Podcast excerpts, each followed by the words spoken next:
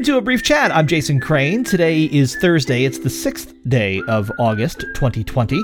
We'll finish up the book we've been reading today, but first, let's take a look back at this day in radical history via the Slingshot Collective Day Planner and also the Certain Days calendar, which I think I showed you upside down last time, but there it is right side up. Uh, a lot of things happened today. In 1945, the United States uh, became the first country in the world and still only country in the world to drop an atomic bomb on another country, uh, killing approximately 150,000 people in Hiroshima, Japan.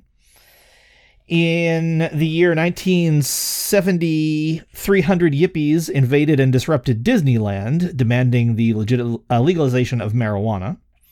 In 1975, 2,300 scientists delivered a warning on the dangers of nuclear power to the White House. Obviously, that worked. In 1990, U.S. Uh, or I should say UN economic sanctions against Iraq began. In 1999, Laura Whitehorn was released from prison. Uh, Laura was one of the people involved, along with uh, Marilyn Buck, in the uh, 1983 Senate bombing, U.S. Senate bombing. And in uh, 2009, in Sydney, Nova Scotia, Donald Marshall Jr. died. He was a, a Micmac man, a First Nations person, whose uh, wrongful conviction for murder uh, kind of exposed a lot of problems with the Canadian justice system and its racism. So that is a look back at this day in radical history. And now let us wrap up Pointers to Insight, The Life of a Zen Monk by Soko Morinaga Roshi. If you haven't heard the previous installments of these and you would like this one to make more sense, then go back. Uh, they're all numbered. This is, I think, part seven of seven. And uh, we're going to wrap it up today. So, as you remember, uh, it's been a couple days since we did the last part um, because of yesterday's book reviews. But as you remember, uh, Soko Morinaga has he's young. He's not a Roshi at this point, a, a Zen teacher or a master. He has just left his uh, teacher of up to that point, the only person he studied Buddhism with, and he's heading off to a, a big, prestigious Zen monastery to start studying there. Chapter 9 is called Carrying Through with My First Vow. Arrived at the entrance to the monastery, and this is Daitokuji in Kyoto, Japan, I took off my wicker hat, placed it to one side on the dirt floor, and, crouching down before the wooden step, called out for admission. In Zen monasteries, the entrance usually has a dirt floor. From there, a few steps lead up to wide corridors to either side of the building. Though dozens of monks might be in training, it is as silent as the grave. I loudly called out the traditional Tanomimasho, but my voice seemed to be swallowed up in the silent depths. Then from the innermost part of the building I heard an answering voice, Who is there? A senior monk appeared. Where are you from? he asked. With my head still bowed down to the floor, I handed him the required documents, curriculum vitae, my petition to be allowed to train in the monastery, and my pledge that, once admitted, I would give myself to the training even if it cost my life and I stated where I came from and who my teacher was, and begged him to announce my arrival to the Roshi. Please wait a moment, he said, and withdrew. I already knew one is always refused entrance on some excuse, such as the monastery is already full, or this monastery is very poor and cannot afford to keep you. And I should remind you that uh, while this practice I think still does exist in some Japanese monasteries, uh, this if you decide to study Buddhism in the United States, what's about to be described here will not happen to you. These days I weigh 11 stone, but at that time I was a mere seven and a half. When the monk returned, he told me, You look too frail for the extremely hard training here. Better go to another monastery. There are about 40 training monasteries in Japan, but wherever you go, you're bound to be refused. So I took back my rejected documents, and crouching in the supplicant's position by the bench in a corner, I continued to call out fervently for admission. When Bodhidharma, the 28th Zen patriarch after Shakyamuni, first came to China, Tradition reports his encounter with Eka, who was to become the second Chinese patriarch. So uh, Bodhidharma is the person um, credited with bringing Buddhism from India to China. Uh, there probably was a guy named Bodhidharma. It's probably the case that the stories attributed to him are maybe an amalgamation of things that several different Buddhists did. But in any case, Bodhidharma is kind of the the famous figure who brought Zen uh, from the west to the east. India in this case being the West. So now this is a story about Bodhidharma arriving in China. Eka arrived at Shorinji and asked to be accepted as a disciple. Bodhidharma ignored him. Eka continued to stand motionless in front of the entrance, waiting for Bodhidharma to acknowledge his presence. I think I said that backwards. This is a story of someone coming to Bodhidharma to be accepted. I think I said it the other way around. Bodhidharma was, was the, the guy in this one, the uh, the big guy. And there Eka kept standing day after day until the ninth day of the twelfth month. During the night, snow began to fall heavily and reached up to his knees. Then at last Bodhidharma turned around and asked, What do you seek? At the long awaited words of the great master, Eka, with his voice choked with tears of gratitude, stated his resolve to practice. The incomparable, marvelous way of all the Buddhas is attained only by long and diligent practice of what is difficult to practice, and by long endurance of that which is hard to endure. Why should you, with shallow mind and arrogant heart, beg for the true vehicle and suffer hardships in vain? In order to, that's Bodhidharma speaking, in order to show Bodhidharma the sincerity of his resolve, Eka took the hatchet slung at his waist, hacked off his left arm, and proffered it to the master. At that, he accepted him as a disciple. That is why even today, nearly a millennium and a half after Eka's ordeal, begging for entrance into a Zen monastery is so extremely severe. I was well aware of this when I took up my supplicant's position at the entrance. I knew this was unavoidable, but I thought it was a matter of form and did not suspect the real severity of it. After a while, another monk appeared, armed with an oaken staff.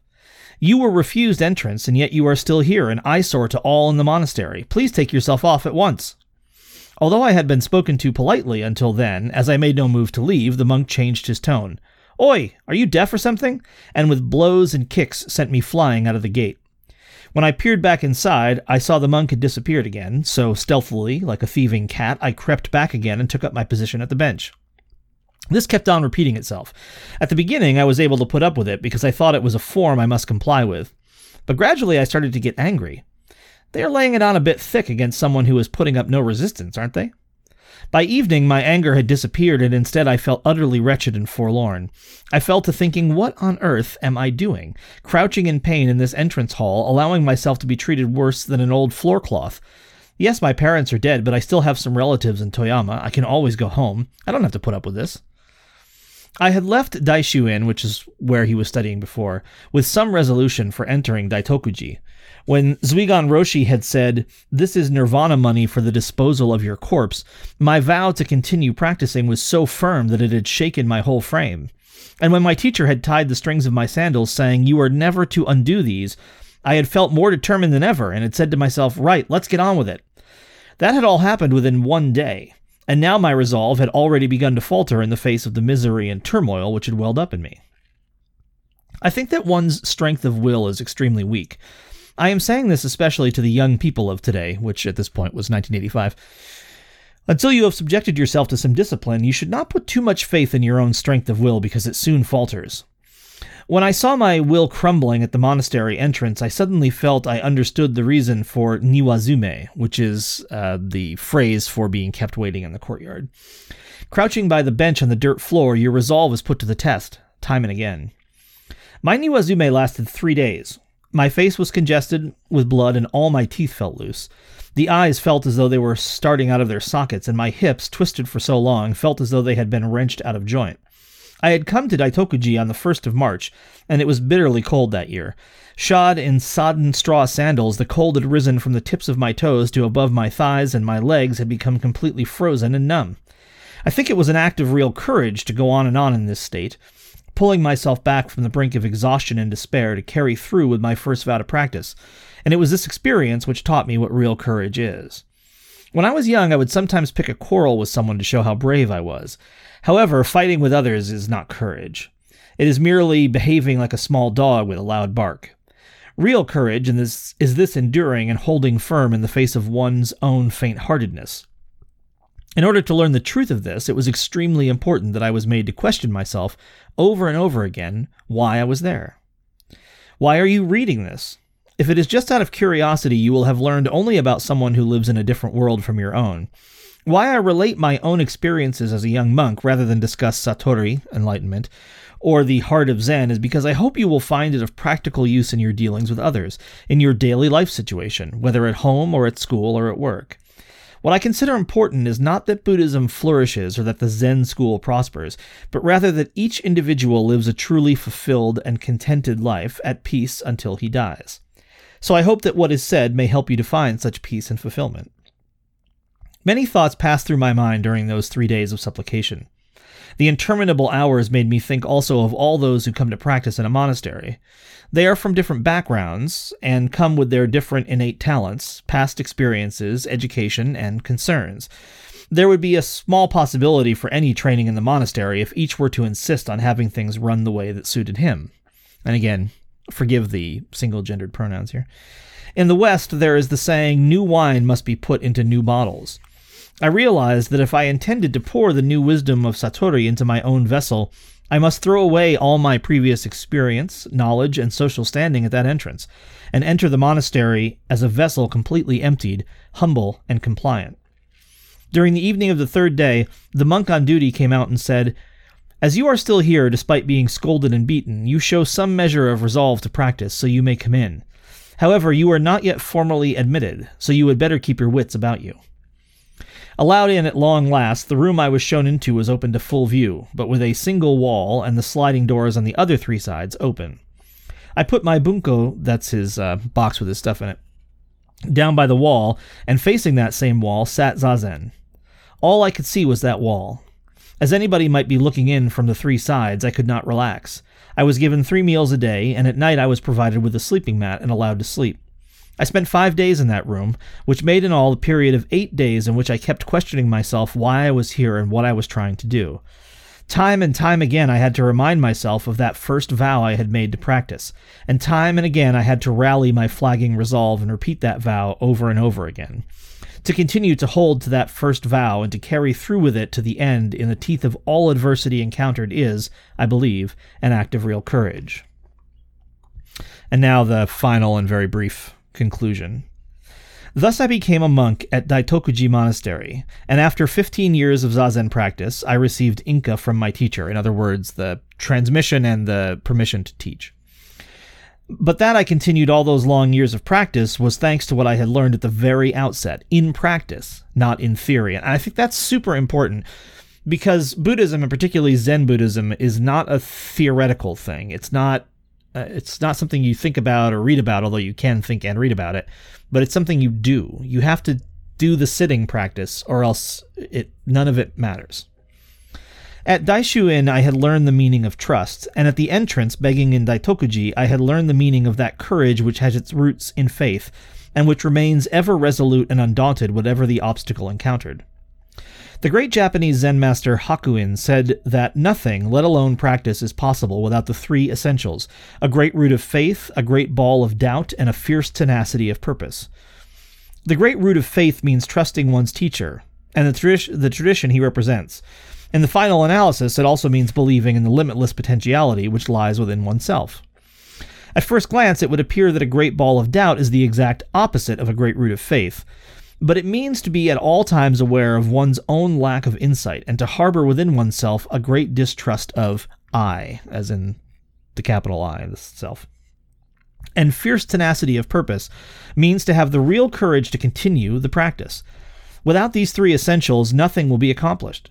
I learned the truth of Hakuin's words not by listening to sermons nor by reading books, but by practical experience. I am deeply grateful that Daishuin and the ordeal of Niwazume, being in the courtyard, taught me this, because without it, I doubt that the half hearted young man in his twenties would have found the strength to persevere with something like practice in a Zen monastery. However much society may change, I am firmly convinced that Hakuin's three essentials constitute the enduring cornerstone of all achievement. People today have lost the feeling of trust in education and in their daily lives. Especially amongst the younger generation, it has become the general rule to criticize one's surroundings, to shirk one's responsibilities, and to continually change one's mind. And it appears to be the fashion everywhere today to pander to the young. School teachers think it is their job to make their classes as appealing as possible to their pupils, and today's parents think it is their parental duty to dote on their children and to bring them up with the least possible structure or constraint. But please consider, the society into which these children will eventually enter is not such an understanding place, is it? It is a world where everyone is concerned solely with himself. Far from being a world full of fellow feeling and mutual consideration, it is a society full of those who would rather gloat on another's misfortune, pleased at a neighbor's straitened circumstances. Ideally, of course, it should be otherwise, but unfortunately, that is the way the world is. And so, when these children who have been educated by amiable, understanding teachers and who have been pampered by easygoing parents have to step into the world as it is, they at once become diffu- confused and despondent. How could it be otherwise, since their upbringing and education have taught them neither self reliance nor resourcefulness? I have presumed to tell of my own experiences as a young man because I would like you, and especially the young people, to consider this carefully. It will make me very happy if you find something in these reminiscences which will be helpful in your daily lives. And yeah, I'm not sure exactly how how much stock I place in that whole, you know, uh, I guess I would say to the degree that parents don't impart any sense of ethics to their kids or compassion for their fellow humans or ideas of kind of right action and behavior. Yeah, I think we need that.